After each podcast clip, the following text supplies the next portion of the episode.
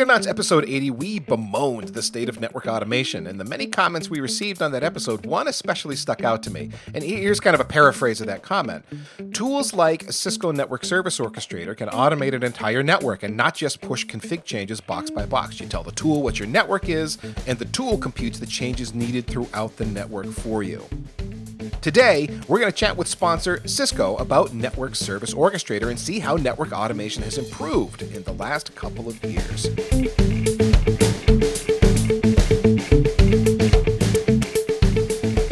I'm Ethan Banks, joined by Chris Wahl, powered by the desire to see the big picture. We talk to coworkers not on our team to break down technical silos and make IT suck less. We're the Datanauts, and joining us for this silo busting adventure is Carl Moberg in the Cloud Business Unit, handling some of the product management at Cisco Systems. Carl, welcome to Datanauts. And hey, man, I want to just jump right into things here about Network Service Orchestrator. Now, for people that have not heard of NSO before, give us the 10,000 foot view, man. what is Cisco's Network Service Orchestrator? And what's the tie in, by the way, to the Tail-f product? I believe, my memory serves me, they are pretty well connected. Well, Ethan, first of all, thanks for having me. And what a great setup. I will tell you all about what you just asked. Yes, your assumption is right. The NSO product or the Network Service Orchestrator product nowadays at Cisco is the same product or an evolution of the same product that got acquired by Cisco Systems out of a smaller uh, Swedish company called Tail-f Systems. So it's it's actually the product that we have advanced or that we have you know make made evolutionary changes uh, over the last couple of years. And what it is, Ethan, is something you put between other software and people and the network to make it easier to consume. And it focuses, and this is important, on the configuration and orchestration side. So when companies like Cisco talk about the closed loop automation, we think of a read, reading side and a writing side and maybe some sort of a brain on top. NSO really strives to be the best writing side of that kind of thinking. So it provides a nice abstraction um, in the sense that you can address your network as if it was one coherent thing, right? I'm a little vague in the in the language here because it's a pretty platform style, uh, if you like, solution. So it's something that people use for a wide variety of things. But I mean, maybe the best way I've found to describe this, particularly for people with a bit of a software background, is that if you allow NSO to sit on top of your network, it makes the configuration and operational state of the network look like a database. So it's a piece of software that exposes the configuration operational state of your network and the services that it provides um, through something that resembles a database. So you can create things in it, you can update things in it, and you can delete things from it. So it's a it's a piece of software that tries to delight other softwares and people consuming networks. Hmm. So, so what sort of a network would I be having or managing to benefit from NSO? With this, I mean, it sounds like if I got a really big network with a lot of devices, that would be kind of kind of my major use case. And and to be honest, I've kind of heard that this is mostly a service provider tool. How's my perception there? Am I right or wrong? I think uh, historically that is the perception. I think what we've found here is that yes, there's certainly, let's say, a, a lower watermark uh, where something like an NSO kind of you know starts to make less sense. So you know maybe um, hard and fast. If your network is smaller than maybe uh, you know somewhere between you know a couple of tens of network devices, you're probably uh, you probably don't suffer too much from the kind of solutions that that NSO um, aims at. And if your networking team is smaller smaller than uh, a single full time person, then then probably um, it's also something that doesn't really fit. As for you know service provider, that's certainly the the background of the team and the first couple of very large scale customers that that was uh, you know fully embraced NSO is is out of the service provider domain. But we've seen, to be honest, a lot of larger enterprises um, admit finally that they have service provider like uh, challenges, right? Um, at times they look uh, terribly much the same, right? They, they, they, the network actually serves uh, customers or subscribers, or at least the service providers will call them subscribers, while uh, enterprise networks serves lines of business and maybe application operations. But they do have very similar problems at a certain scale. So nowadays we have an almost balanced set of customers. If you look over the last couple of uh, year or two, you will see that almost a third of our customers incoming are larger enterprises that need the same kind of automation and abstraction that NSO provides as the service providers do. So we do see a, a pickup uh, also in enterprise use for uh, for NSO. And just to follow up on that that idea of the enterprise as service provider, Yeah, I know exactly what you're saying. That makes sense. Um, in that large enterprises have lots of different business units. Maybe they've done a lot of uh, M and A over the years, and it ends up that the core network does look very similar to what we would think of as like a, a telco-oriented or service provider-oriented network, and it's kind of got that same feel. So I, I know exactly what you're saying, but not that you have to be a service provider of any sort to use NSO. I think the the even bigger point we're trying to establish here: if you get a network of size, you can get some wins here with NSO. Oh, oh, absolutely. And you know what, Ethan? One of the maybe salient points is that as we now spend quite a bit of time, of course, with enterprises, many of the users of the network or people that want the network to do something uh, for them, obviously, are software people, right? The application crowd, the IT ops, the maybe the DevOps, and so the people we talk to are mostly pretty strong in their software background. And of course, NSO again uh, is really aiming to be an environment where someone with a, an understanding of software uh, can consume the network in a less dramatic fashion than using uh, you know direct touch. Uh, using all these weird protocols that we've assembled over the years. So, uh, a very strong point that we've had, a very good success we've had with enterprises is that people uh, in the application domain really like the abstractions of NSO and really uh, appreciate, for example, the Python bindings, the Java bindings, the Erlang bindings that we have on top of this system, right? So we're really trying to delight people with a software background, and they come in abundance, of course, in enterprises, and, and they are growing in the service provider domain as well, but maybe at a slower pace. Well, you make a good point there, Carl, because and even you, you as well, Ethan, because maybe you're not this large enterprise, you know, Rube Goldbergian MSP looking thing, but being able to automate, deploy, be consistent, whatnot, is really just a, a scale of uh, or a function of scaling, right? If you want to get to that point, might as well implement those systems today so that the process of getting to that size or complexity isn't so darn painful rather than waiting for it to be this big burning kind of pain where it's like, ah, I gotta deploy, you know, some automation on this and rub it on like a lotion. Oh, oh, exactly. And and you also see like many of the abstractions in some of the favorite tools we see with the enterprise crowd. You got your uh, your Terraforms, your Ansibles, you got your uh, Salt and Puppet and Chef and and whatnot. Most of them actually have kind of a, almost like a database like abstraction that they prefer using when talking to the to the applications and talking to the resources. And having something like an NSO that can actually extend that kind of view into the network has proven to be a source of again a source of delight for many of our enterprise customers it kind of reduces the drama like you said around networking and make it look less exotic and more useful in general to the kind of tools they already have in place so that's a that is a very strong point well, well, you mentioned drama, so I got to ask like the hard question. I know this is a it, you know NSO is a Cisco tool now for the acquisition. Is this just for Cisco networks? Because that would obviously kind of limit me a bit or is it interact with other networks? And can you go into like maybe a little bit a little bit deeper on that uh, integration with cisco and other products?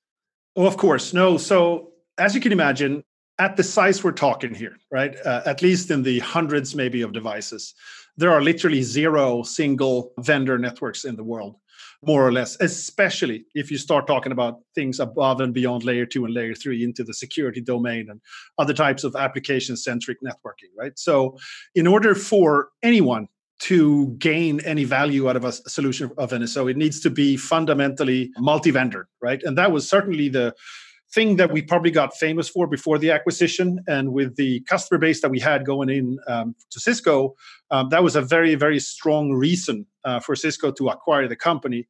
And we've actually doubled uh, literally doubled our efforts around about the multi-vendor strategy and, and execution uh, for nso after the acquisition.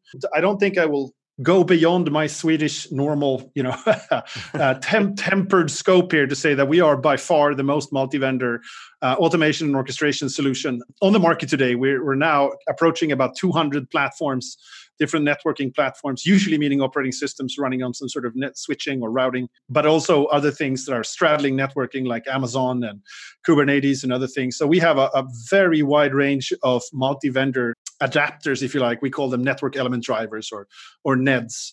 So it's definitely something that we rely heavily on, and, and it's it's basically why most of our customers use us for the for the strong point of uh, multi-vendor support.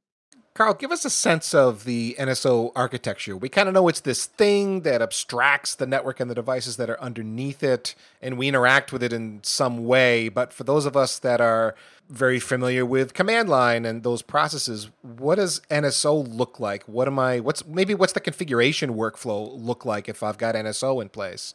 Absolutely. So I'll point out some things that is a little specific to NSO, but at the same time talk to you about you know kind of where it sits. So again, it's it's a piece of software. So it's something you actually install.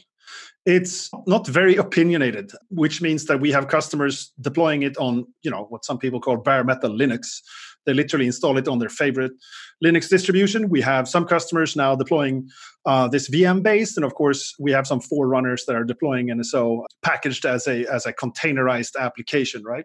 But it's it's a piece of software. It's literally for the Unix geeks out there. It's a single daemon uh, so, so it's a single binary that runs, of course, as any other application would, and it's also packaged with uh, uh, some tools. So, for the production use, you stand it up in your networking data center, uh, usually around about where you have your SNMP infrastructure. If you have that, uh, you know anything that needs to touch the network and it talks to the network through as i mentioned network element drivers which is basically you know the piece of software that sits as a last step between a solution uh, like nso and actually touches the configuration protocol endpoints in the devices. And it's got a set of northbound interfaces. It's got northbound interfaces for humans like a web ui and it's actually got command line interfaces as well. And it's got language bindings. I mentioned um, java python erlang c and it's also got a couple of protocols. So it's got a REST, or actually a REST conf interface. It's got a netconf interface, got JSON RPC. And what actually happens usually when people start you know uh, playing with it or start you know looking at it is that they install it usually um, on their laptop it's a very small footprint it's got a couple of hundred megs you need to tell nso just like any solution what devices are under management and how to reach them and what some of the authentication and authorization data are. And here comes the first thing that's a little unique with NSO. It's it's actually pretty stateful, uh, which means that you tell NSO to do what we call a sync from. So it uses that inventory data to fetch the running configuration from the devices that are under management. Um, and of course, that's dependent on the protocol um, that it exposes. It can be a REST get, it can be a CLI show running config, it can be a netconf get config, right? So it fetches the running configuration, it stores it in a normalized form in a database, right? So we don't store the XML from netconf or the JSON from REST or the CLI line by line from the command line, but we actually take the data out of the protocol interaction and we map it into a Yang driven data store and that's kind of where the magic starts right? Because now you're in sync with your network. So now you can use any of the northbound interfaces. As i mentioned maybe the command line interface in the first stage or the rest interface in the first stage and manipulate the data the, in the local database in nso and when you're happy with the changes you've made in your little scratch pad you ask nso to push it back to the network. And nso looks at that delta that diff that it's built um, in the database and it converts that into an ordered set of commands or operations to make sure that whatever you changed in the database in NSO is also made happen in the network. And it does that using transactions. So if something fails, we'll take you back to where you were before that delta was pushed to the network. Um, so it gives you kind of a, a single entry point feel um, to the whole system. And what might be worth mentioning too is that there's literally three environments where we see customers installing it. First of all, on people's laptops, right? So when people starts to get um, familiar with it, you use local network simulators. There's one packaged with NSO. There are others, of course, freely available.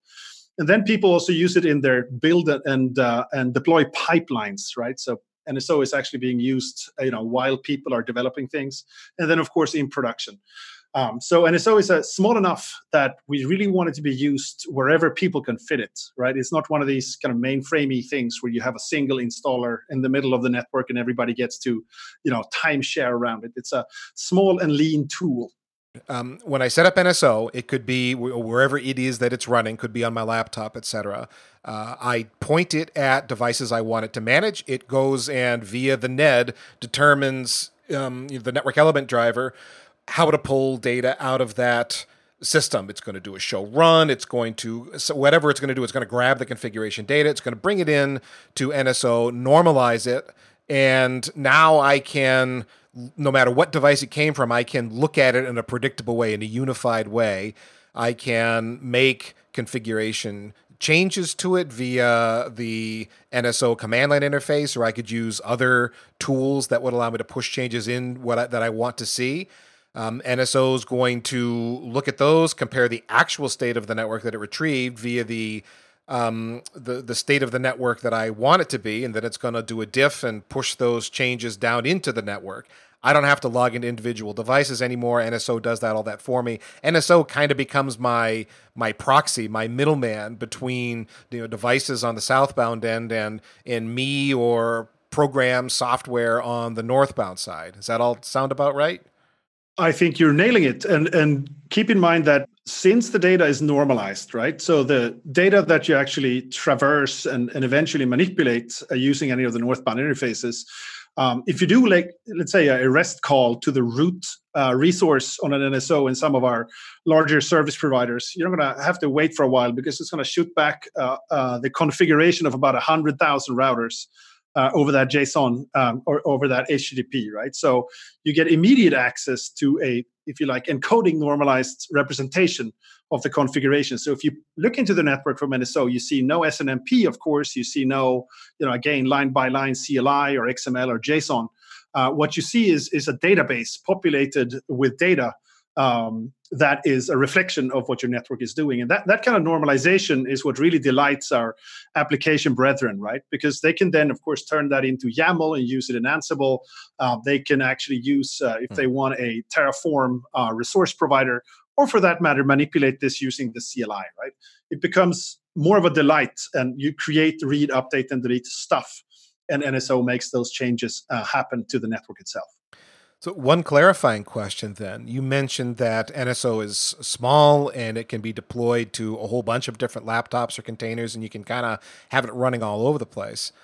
Uh, okay, but if I've got a bunch of instances running all over the place and I've got six people making changes on their own little NSO instances at the same time, how is that handled? How is that resolved?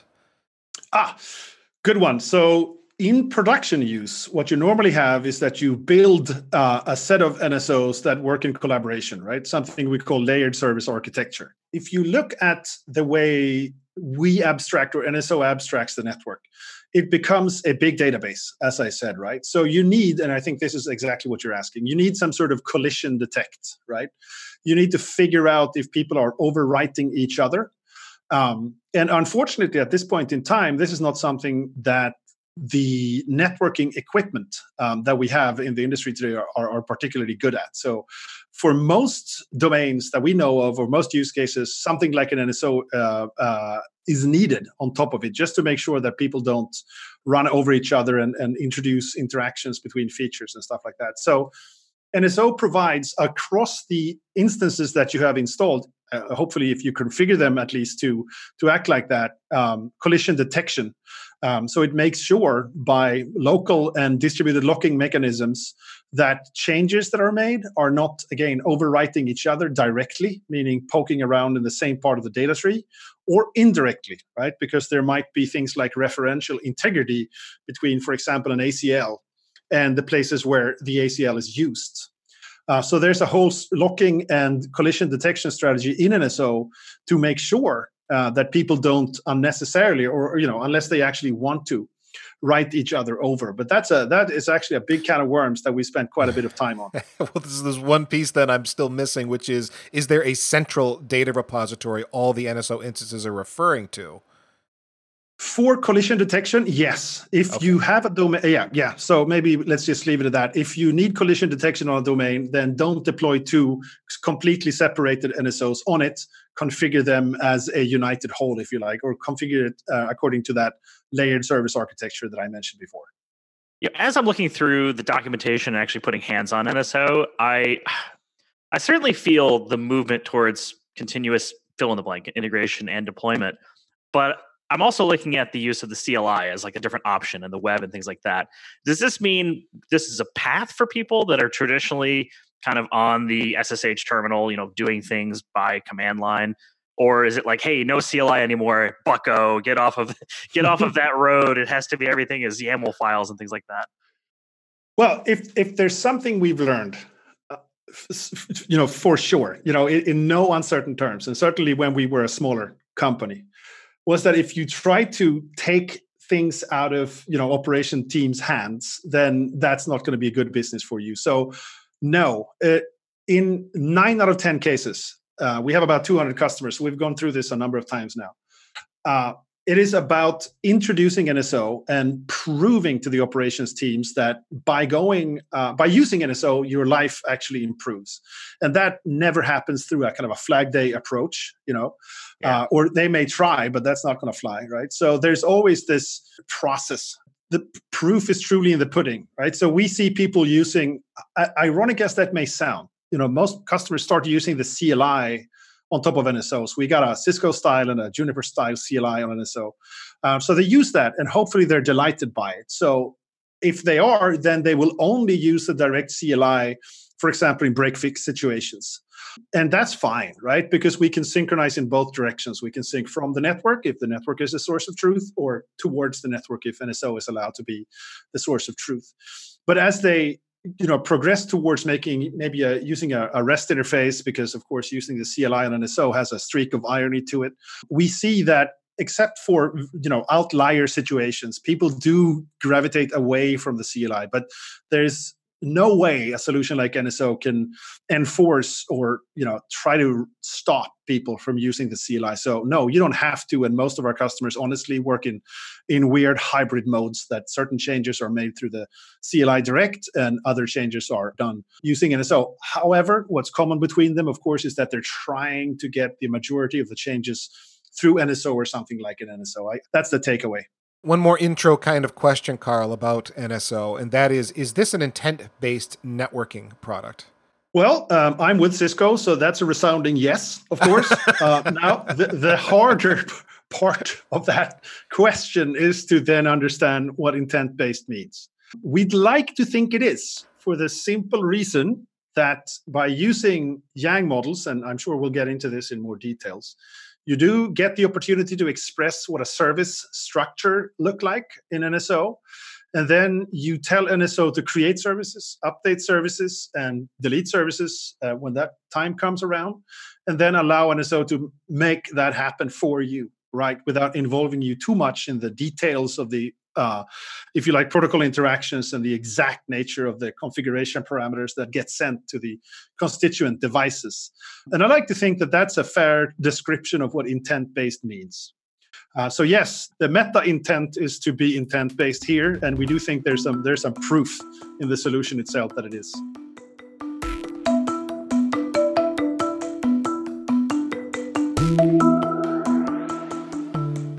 Wow, takeaway. So I was thinking about something Carl said. There are zero large scale deployments that are single vendor. I was like, ah, great point. And being able to leverage these concepts of NEDs I'm always thinking of The Simpsons when I hear that, by the way. Network element drivers to talk about the physical and virtual network domains. It means being able to embrace the network as a namespace, abstracted into chunks of data, you know, the database. That is so much easier to view and modify at scale versus having to, you know, discover and integrate. And I don't know, just integration generally is a huge lift and having to deal with all the protocols and operating systems. Man, I can see a lot of work being kind of lifted off the shoulders of people trying to do this stuff at scale. What's on your mind, Ethan? Dude, once again, our minds seem to work uh, a lot alike sometimes. And uh, I focused on what Carl was mentioning about the lighting, the, the, developer community, and people that want to interact with the network programmatically. When you make the network look like a model database, then you've you've you've done that. You've gone a long way to making that network programmatically accessible, um, and that's something we haven't had in networking for ever. That's just not something we've been able to do. So, NSO extracting the network in this way, making it programmatically accessible through the use of modeling, is just such a big deal, absolutely massive.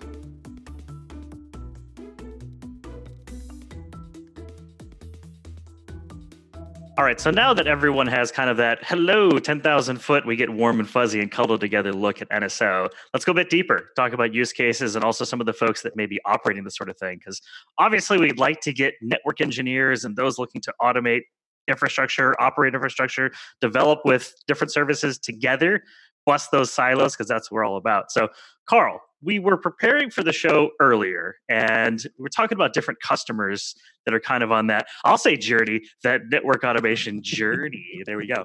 Uh, yeah, we have folks that kind of just say hey i want to do everything myself. Give me the tools. Get out of my way. I have things to do. Folks that kind of want cisco to do everything for them like hey i'm the consumer. Just give me the buttons. I will push them. And then kind of people in the middle. Where do you think the average nso user fits in today and kind of how that's progressing Oh, so the average is distri- distributed, uh, I guess, uh, uh, in this case. I, I, I, see kind of contributions coming from three distinct directions here. Obviously, we have a lot of network engineers that are curious, and some of them are very passionate even about network automation. Let's say that they have a, a kind of a bottom up view of how to automate networks, right? They start by thinking about the network in terms of their lines of configuration that they have. So they're one kind. We have a lot of people that come from the outside, of, if you like, of, of, of, networking, right? So they may be people, again, that are um, in charge of the application environment at enterprises, or for that matter, the order managers over at uh, service providers. They basically want the network to do something for them and the third one is we have a, a, a, kind of a growing type of person, which is someone we call a service developer. Um, and they are the ones that then understand what the expectations on the network are from those application people or, or order management people and know how to translate that into the domain of the network itself. So those are the three, if you like, roles that are involved here. And we see most customers starting out by wanting to do things by themselves. So they want to run with whatever you know uh, solution um, is provided to them. Of course, in, in our case, uh, it's it's it's NSO, right? But they quickly learn, and this is maybe where that journey comes in. Uh, in the sense that um, they learn that there's more to automation uh, using software than just automating the sending of command lines. Uh, you actually have to put a little bit of software like rigor around it. So I'd say most of our customers really quickly end up in a in a uh, environment where they want to learn more from their peers and even from Cisco, and they want to apply software tools and experiences uh, to augment, if you like, their understanding of the network itself. Yes, that's where we are when we were kind of the show, I the first thing I did I went to GitHub and saw your NSO dash developer organization and just poured mm-hmm. through the different repos. Then I was looking at documentation and different models that were on there and better understanding Yang. And the third thing that went in my head was I wish Ethan was sitting here next to me to explain all this network stuff that I don't know. so I'm definitely on the do it myself. And then I, I wanted to phone a friend. I wanted to pair program with this thing and I wanted a network engineer to help me. So I, I felt like I was very much in that bucket. Yeah, that's cool because you know, uh, and, and, you can imagine that, of course, uh, life inside of a uh, networking uh, company like Cisco becomes interesting, right? I had a, a colleague visit us here at the Stockholm office, and over a coffee break, he leaned into me and said, "It's amazing to meet Cisco colleagues that doesn't know what a VLAN is." And I asked him, "Do you know what a Python decorator is?" And of course, he didn't. Right. So you're right. It's it's bridging those two uh, that gets us all excited, right? We want to be respectful and we want to be fully expressive in the networking domain, but we also want to, again, really delight people with a software background so they feel like, I got this, right? I understand tree structures. I know how to how to walk them. I know how to change things using uh, you know trees, and and I understand transactions and all that kind of stuff. So it's it's kind of that bridge again, not being too campy here, but that bridge between the software domain and and people wanting the networks to do stuff for them, and the network itself and all the experience and expertise that comes out of that. Carl, I got a couple of human related questions for you. You know, you mentioned the service developer, and I correct me if my idea here is wrong, but I'm, I'm thinking of that as uh, a, a, network engineer can't also be the automation tool builder. There's just too much work already on their plate. It's hard to ask them to also be on some level a software developer, and so a service developer is kind of that that person in that role. assuming my understanding is about right here, uh, who is who is that person from the Cisco point of view, and, and why might might they find NSO to be useful? Oh, exactly. So I, will say this, right? I'll say that a, a larger part of the networking community than I thought is getting interested in um, pivoting towards being again or becoming what we call the service developer. Um, and you can really, really see that if you ever visit Cisco Live, uh, or for that matter, the DevNet uh, section of Cisco's yeah. website. Um, that our customers are truly spending more time uh, uh, over time uh, looking at you know software approaches to networking maybe than uh, spending their entire time at cisco live looking at, at ports and backplanes right so there's a pretty big part of the network engineering crowd that's passionate about and interested in becoming a service developer. Their task, their challenge, of course, is then to um, get up, get on top of um, software, right, or, or, you know some basic computer science and and some choice set of technology tools like, of course, Python and and other things. And the other part is that there's always been a lot of software people uh, from kind of adjacent environments that's been interested in seeing what software can do to networking. But my experience is that they've been immediately turned off when they started approaching networking because they got things like SNMP or SMI thrown in their face. Uh, back in the day, they had things like TL1 or, or other things, mm. right? Which immediately made them realize there's nothing I know from my background that can be reused here. Um, but with lowering the barrier of entry for them by, again, providing abstractions to networking that really you know is the same that they're used to from other parts of their of their background has made some of them very excited to to kind of jump in and, and try to help. So they come from both directions. And i say it's it's pretty even you know software people excited about seeing what they can do in networking and networking background people getting excited to see what some um, some software learnings can do to help now we've, we've got these humans that are beginning to work uh, on the network and a business that's trying to think about network automation and move in that direction. What are the biggest challenges that cisco's seeing when customers are trying to do that? It's funny how the conversations i'm having with uh, people running large networks have shifted over i'd say the last two years. Um, up until about two years ago they were all over my my behind uh, on technical details uh, run about uh, NSO and, and networking in general. And it's slowly pivoted towards, let's call it more soft challenges. Um, more the, not so much the what. It seems that we are at a point in the industry that some people at least trust that there is technology enough that they can do automation. Now comes the big question, you know, how? How do we do that? So the theme now is is the how. And that can be a little, you know, for a technology guy like myself, that can be a little daunting to be honest because my traditional position is to say well you figure it out you know you uh, i'll give you the software tools and you'll figure out how this is going to work in your organization. Uh, but we're clearly picking up that that doesn't cut it anymore. Uh, we have pretty strong pressure from our customers to to help them set up for a successful automation uh, process or journey here. And there's so much learning to be had right? To the point that we have launched something called the network automation delivery model where we try to assemble or collect the best practices. But I'll, I'll say that the big one that usually trips people up um, is to take on too much, um, you know, in, in the first phase, and that they don't have the support uh, or understanding of their management teams or their management structure, appreciation of the management structure. So I'd say th- those two things are common in terms of tripping our customers up. They're trying to do too much too fast and they don't have the organization with them. And of course, there's nothing we can put on the NSO roadmap to fix that. Uh, but there's certainly a lot of experience that we can share around about how to how to avoid that. So that's that's kept us quite busy over the last couple of quarters, at least, is to assemble and get, kind of start talking about that kind of stuff. It, it, it's a meatbot problem now. What you're saying is getting the humans aligned around this new process, getting the IT um, group, the teams uh, aligned to be able to deal with network automation is the bigger problem. And again, going back to that network automation delivery model, that is what Cisco's kind of gathering from different customers and experiences to help folks that are uh, going down this road uh, figure out what they need to do internally to organize the meatbots to make their network automation a success. Exactly, and a lot of interesting things happen when you get the meatbots. Uh, for, for, you know, first of all, out of the loop, right? We have a customer, for example, that um, is using NSO to provide uh, an API to their customers in the service provider domain. And that's a pretty big thing. So that means that they're beyond self service portals, right? So you don't have to log in anywhere and click to improve your bandwidth or set up new links. Uh, there's actually a REST API for that.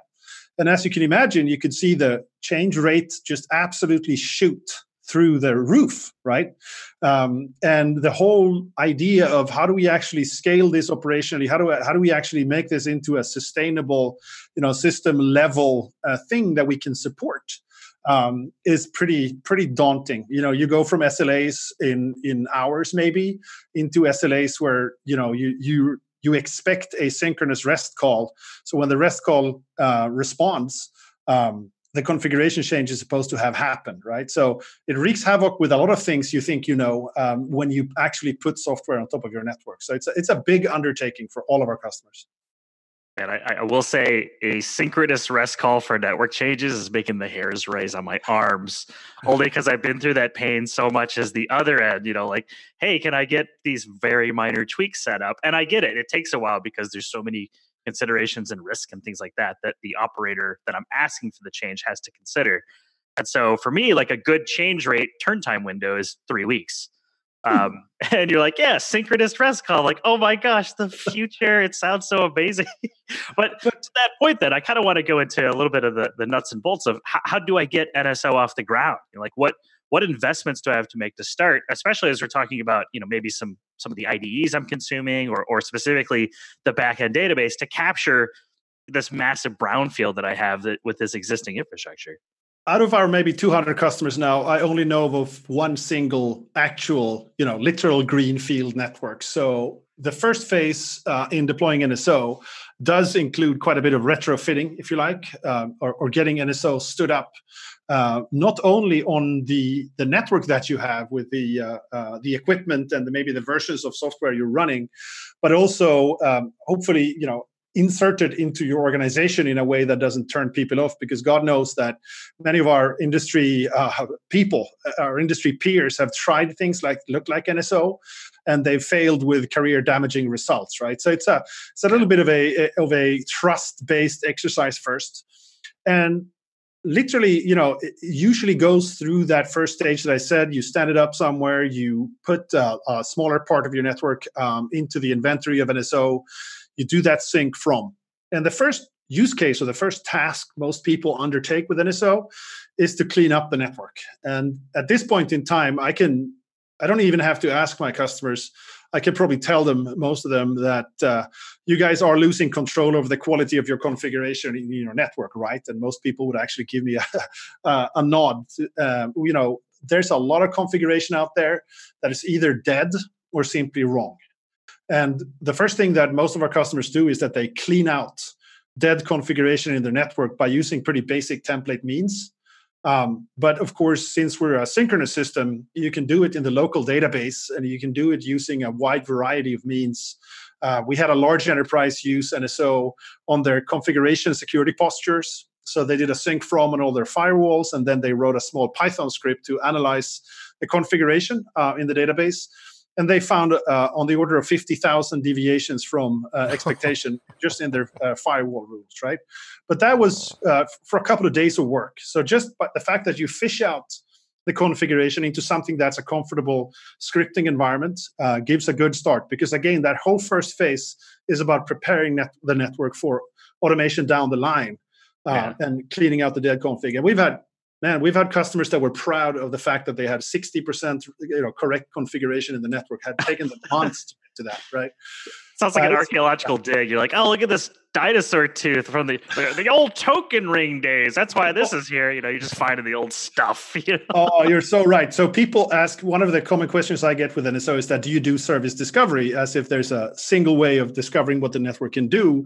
And my, you know, turnaround to them is normally no, but we can help with your service archaeology, right? So you're absolutely right.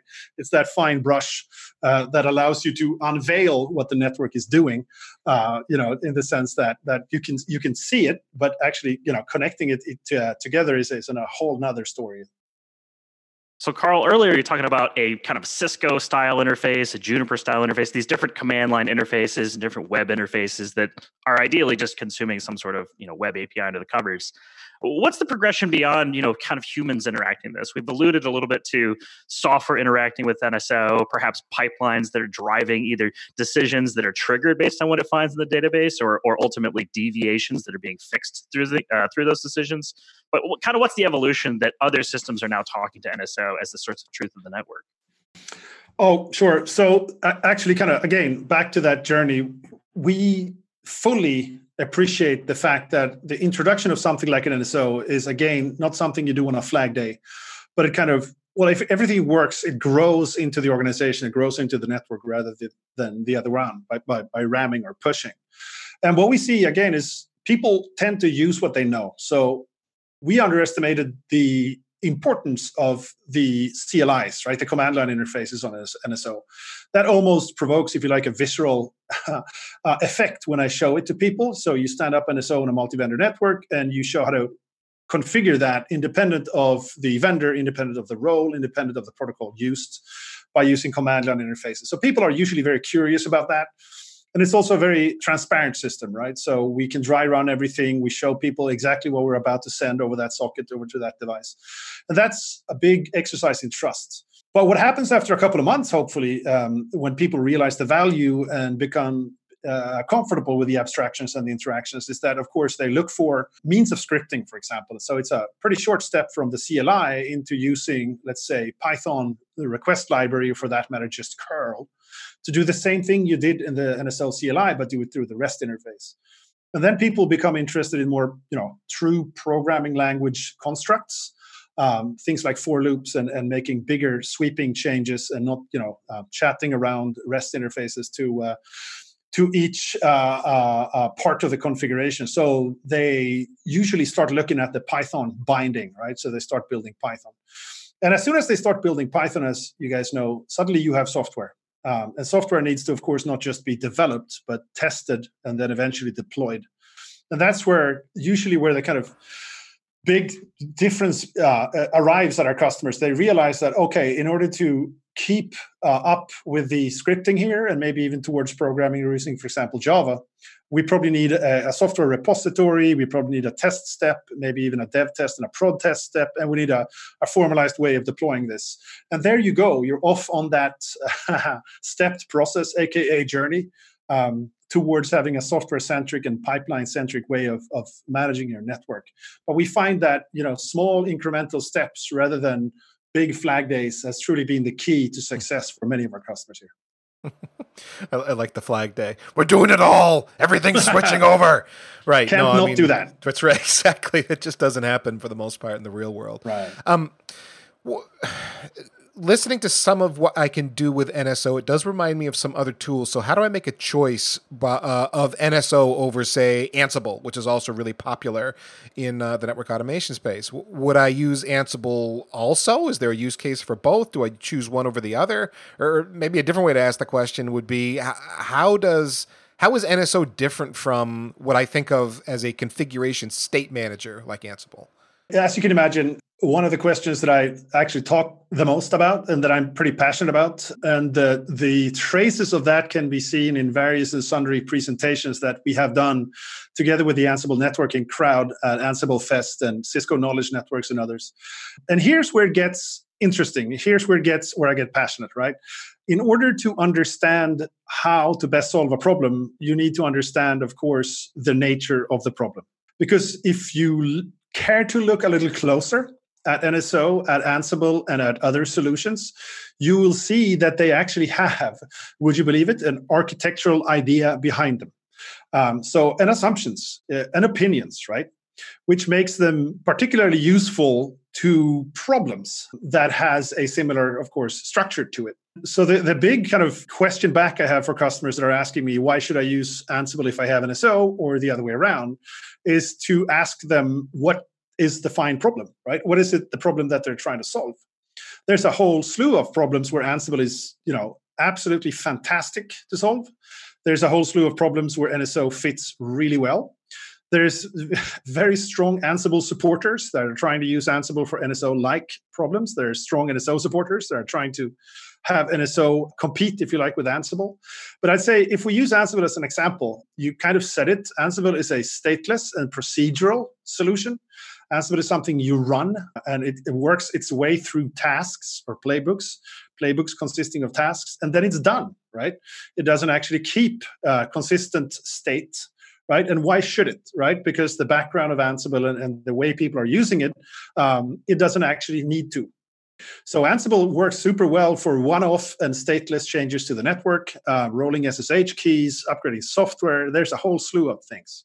From the other extreme, if you like, of the uh, of the spectrum here, you think of things like uh, layer three uh, VPNs, or for that matter, service function chains, or for that matter, bringing up and managing uh, virtual EPCs, but also basic services in the network that actually requires the ability to create them, update them, and delete them.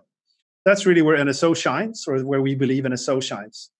And what we also see, of course, is that people start with Ansible and they take it just to the edge of what it's supposed to do and then they combine that with NSO. So, as you guys probably know, there are NSO modules in Ansible uh, core or certified core uh, NSO modules. So, Ansible can drive um, changes in the network uh, through NSO and it, to actually pretty spectacular effect. That's the work that we've done with the Ansible crowd that we're particularly um, happy about, right? Because again, NSO makes the network looks like a like a database so you only need a very small set, run about four or five Ansible modules, independent of the size of the network, independent of the make of the network, independent of what kind of protocols um, you use to talk to the network devices by putting Ansible on top of NSO, you actually get immediate access uh, to the whole network, which again kind of delights people in the um, application domain that uses Ansible for their applications because now they can reach the network. Uh, at times, that terrifies, of course, the networking people uh, because, of course, with great power comes great re- responsibility.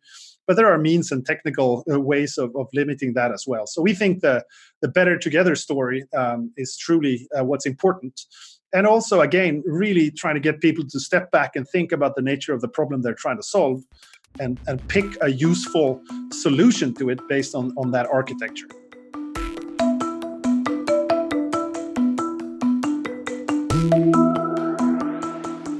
Chris, I got to tell you, man, this data normalization thing, it's going to catch on. It's pretty, it's pretty huge.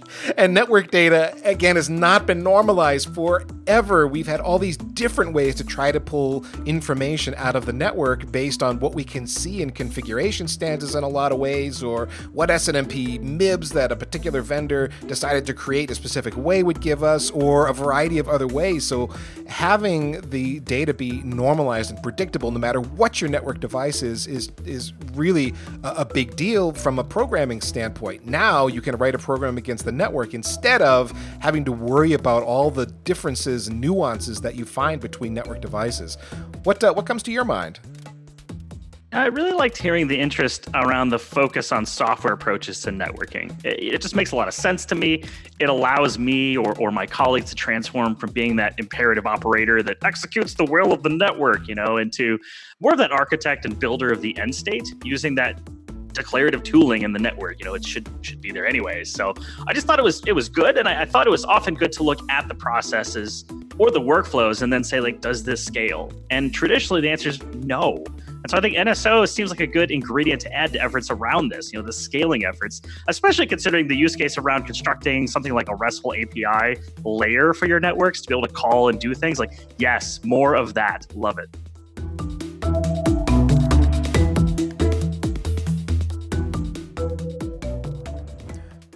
All right, Carl, I want to go even deeper into the weeds on NSO with you. So, one question pops in my head. We've been talking a lot about network infrastructure, but I'm moving a lot of my infrastructure to cloud, which really changes things. Can I leverage NSO to help me manage my cloud based infrastructure or other sorts of things that maybe aren't network as such?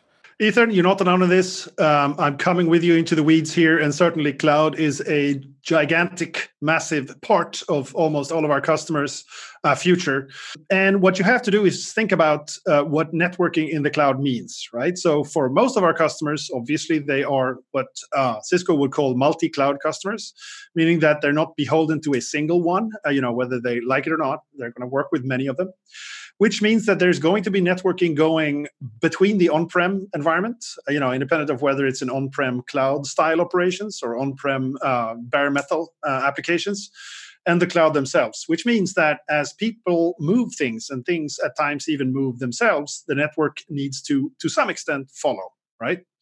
Um, so yes, when people design services using NSO or the service abstractions that they need, a good best practice is to think about what it means when those services serve things that are in the cloud.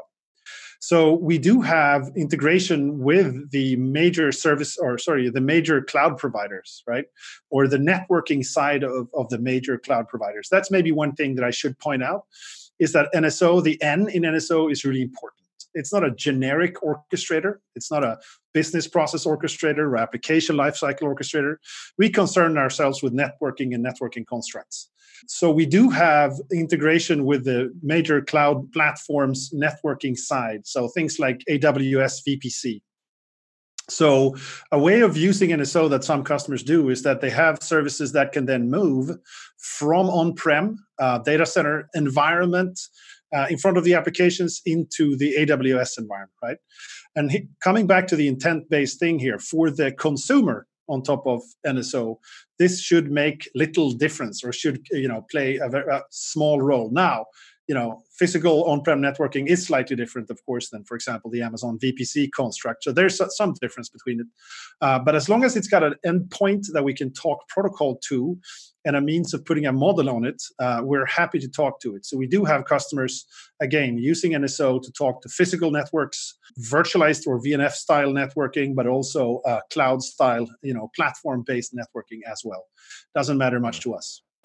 Yeah, and, and, I guess that makes sense because as the cloud is meant to be accessed programmatically, writing a NED that gets you in there, it seems like would be. I don't want to make it trivial, but it does seem like it might have been easier than some of the other NEDs you would have had to write. Yes, you know the data model for a VPC NED is uh, a couple of orders of magnitude smaller than one for, uh, say, IOS XR.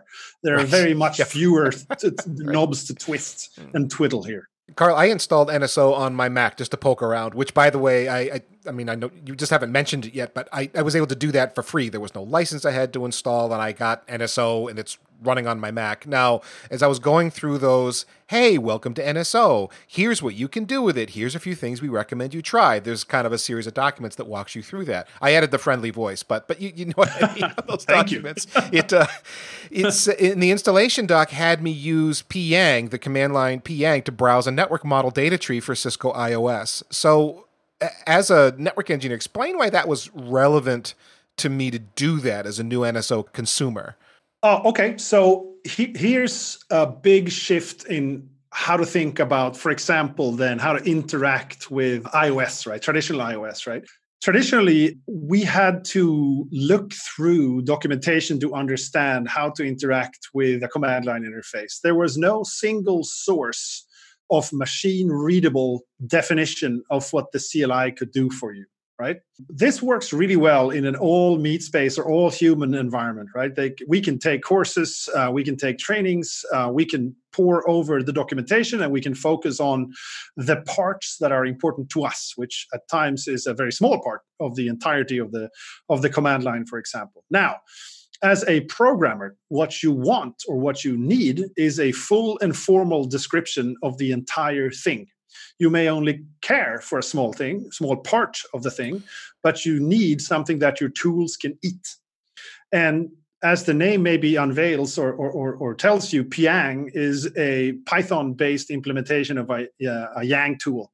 So something that can read Yang and it can format and show it to humans in a variety of formats. HTML, you know, ASCII tree based. It can actually provide uh, UML diagrams. So in order to actually start getting used to uh, that formal or that schema driven uh, way of interacting with the devices, Pyang becomes a really handy tool. Uh, you could, could probably do without it, uh, but you would probably miss out on the fact that again now we have a full and formal description of the CLI that that a machine can understand, and you don't have to default to documentation uh, for understanding how the operations, uh, uh sorry, for the CLI commands on how they work. I don't know that if that's enough for you. Uh, no, no, I think that's perfect. Yeah. You're highlighting something super important here, which is machine readable versus human readable. Now, Cisco yes. documentation is among the best in the business, and one of the reasons why is it is that it is extremely standardized. That is, I can look at documentation from five or even ten years ago, and the format of something brand new is going to look very familiar to me. In fact, as I was mm. going through NSO documentation, it's like, huh, this is the Cisco documentation I'm used to reading and have been reading for a very long time. Just it's about this other product. Um, mm. And but and while that's great for me as a human, as you pointed out, Carl, doesn't really help me much when I'm trying to programmatically interface what I am able to do with a particular device. And Yang is giving me that, and uh, using uh, Pyang, the uh, that Python uh, Yang modeler that'll actually show me the data tree in an ASCII format on the screen does exactly that. It brings that to my mind. Oh, okay, now I've got a model that I can interact with the network, and here's everything, all the branches of the tree that I can access, as opposed to what I would have done before, wonderful documentation though it is, um, digging through pages and pages of docs isn't the thing that I'm going to be doing as a script or as a piece of code. Exactly. Yeah. Exactly. And if you talk to again people with a software background, they assume something like an open API or Swagger definition, and, and this is where Chris wakes up. Um, you know, if you go further back in history, people are used to things like reading a SQL or SQL schema right? They're they're used to getting something that is full and formal to describe the data set that they can manipulate, and you know uh, that's one of the things that again used to turn off software people that arrived in the networking industry. They would ask, "What can I do to this device?" You know, programmatically, and they would literally send a pr- send a print ready ready PDF to someone, and again, they would be out the door in no time. So, so one more follow up question, Carl, was about that NSO that I installed in my Mac. Now, I just went up to one of the network service orchestrator pages and it said, hey, if you want this, click here and click here. And I clicked and clicked and logged in with my CCO ID and I downloaded it. And again, never had to give a, anybody a credit card or um, install a license even, and it was there. What did I actually download? Is that a fully functioning version of NSO? That is literally the same build that people use to manage on the excess of 150,000 devices uh, in production. Uh, look, it, the, the point here is people, and this is also a big shift in the industry, people want to understand by doing, right?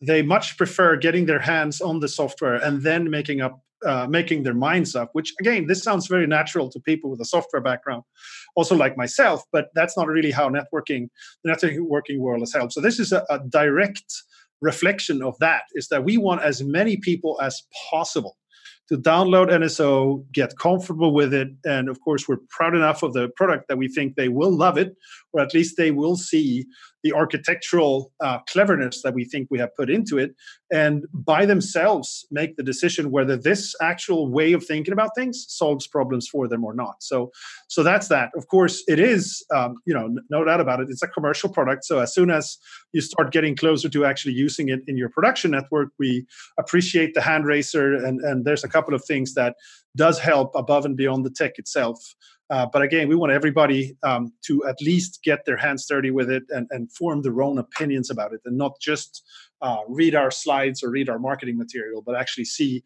see the thing in action. I can attest that if I'm looking to develop or just integrate with any sort of system, the only way to play with it is a contact sales button and the documentation is a PDF versus something like a JSON dump out of Open API. no bueno, not not going to happen. I'm not going to go parse through this stuff with my eyeballs to figure out how to, you know, declare that within an SDK or something like that. So I, am with you on that one, Carl. And in fact, I was thinking, kind of uh, taking what you're doing with NSO and thinking beyond just the use case of this particular piece of software. But let's say someone's actually working with NSO, they're they're up leveling their Python skills. Does that kind of coding and language experience help me with NSO beyond NSO, or if I or if I have that background already and I've been playing with Python and Jinja 2 and stuff like that, does that make it so that I'm more prepared to work with something like NSO? Kind of each each angle of it, if you will.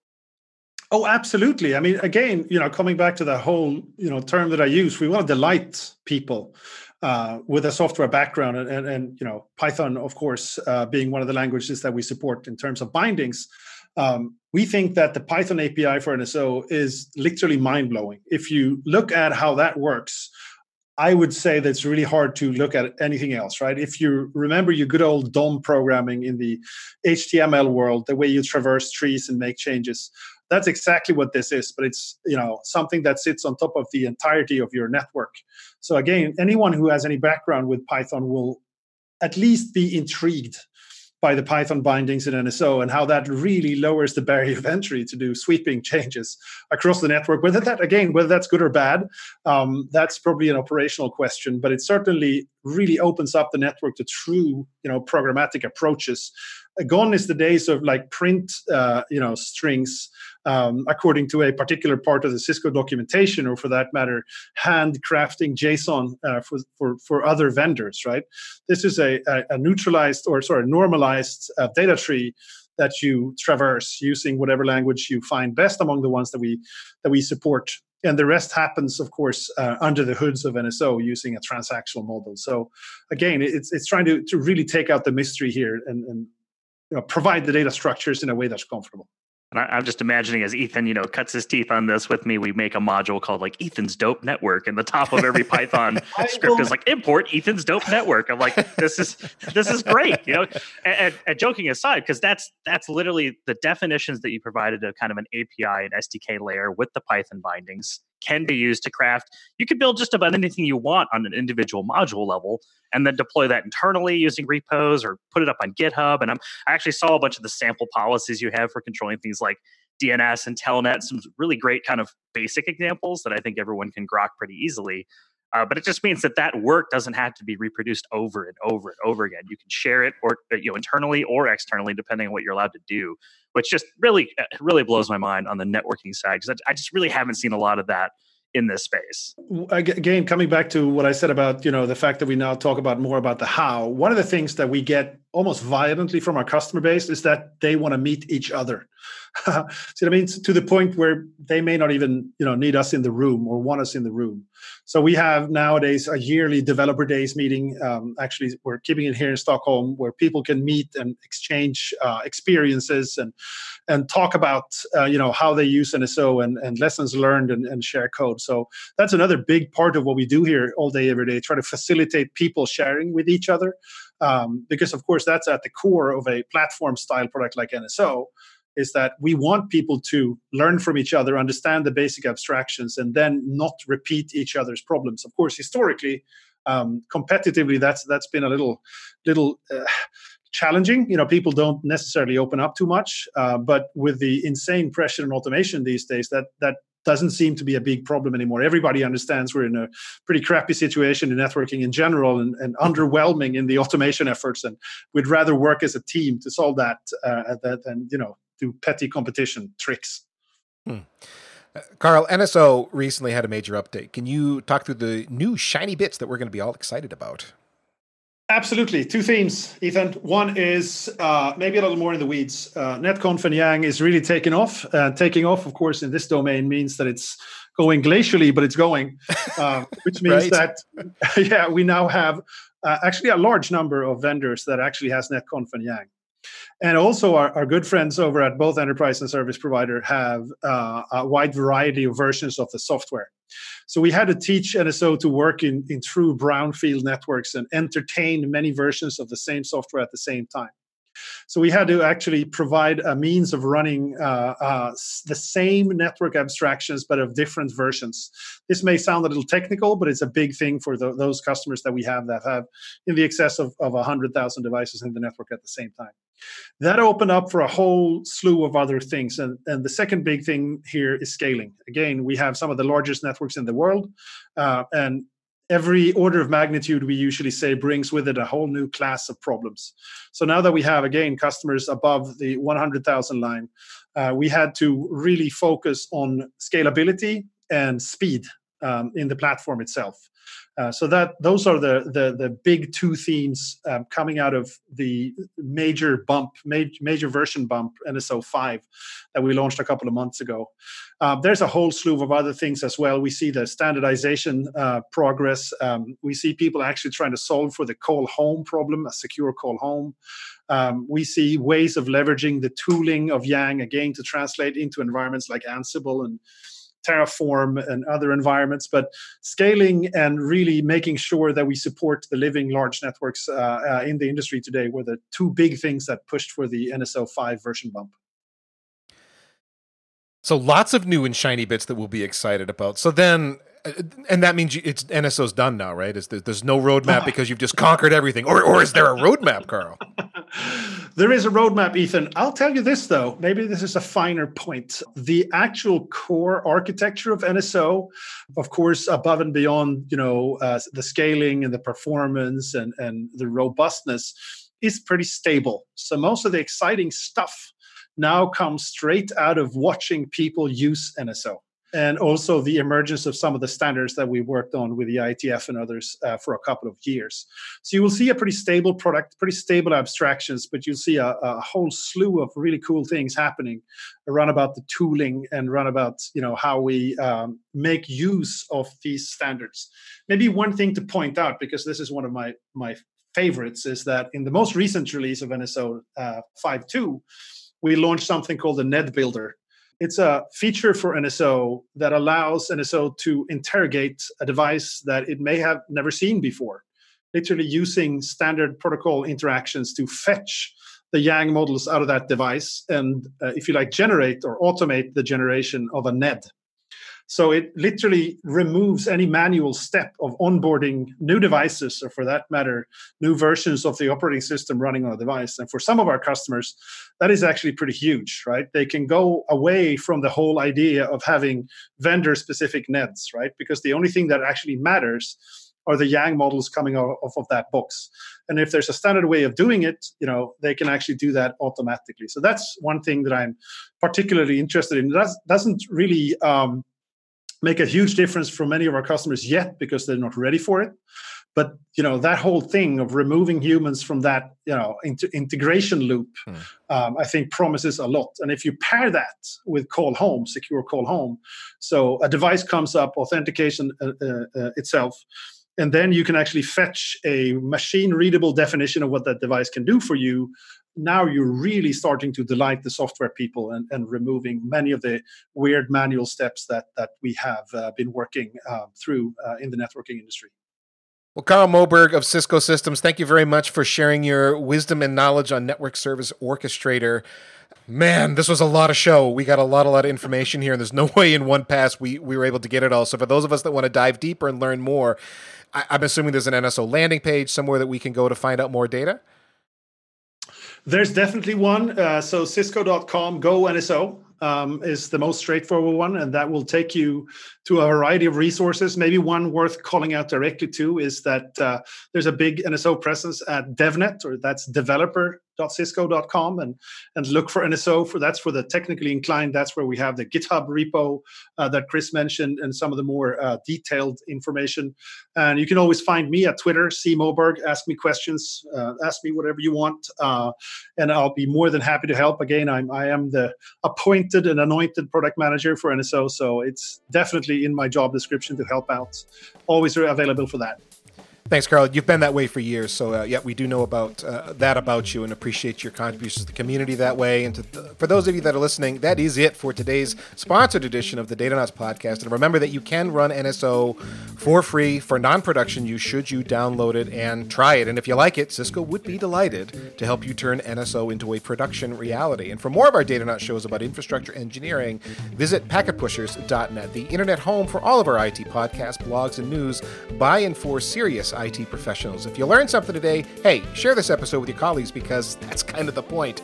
And until then, may your server lights blink, your network be orchestrated, and your cables be cleanly managed.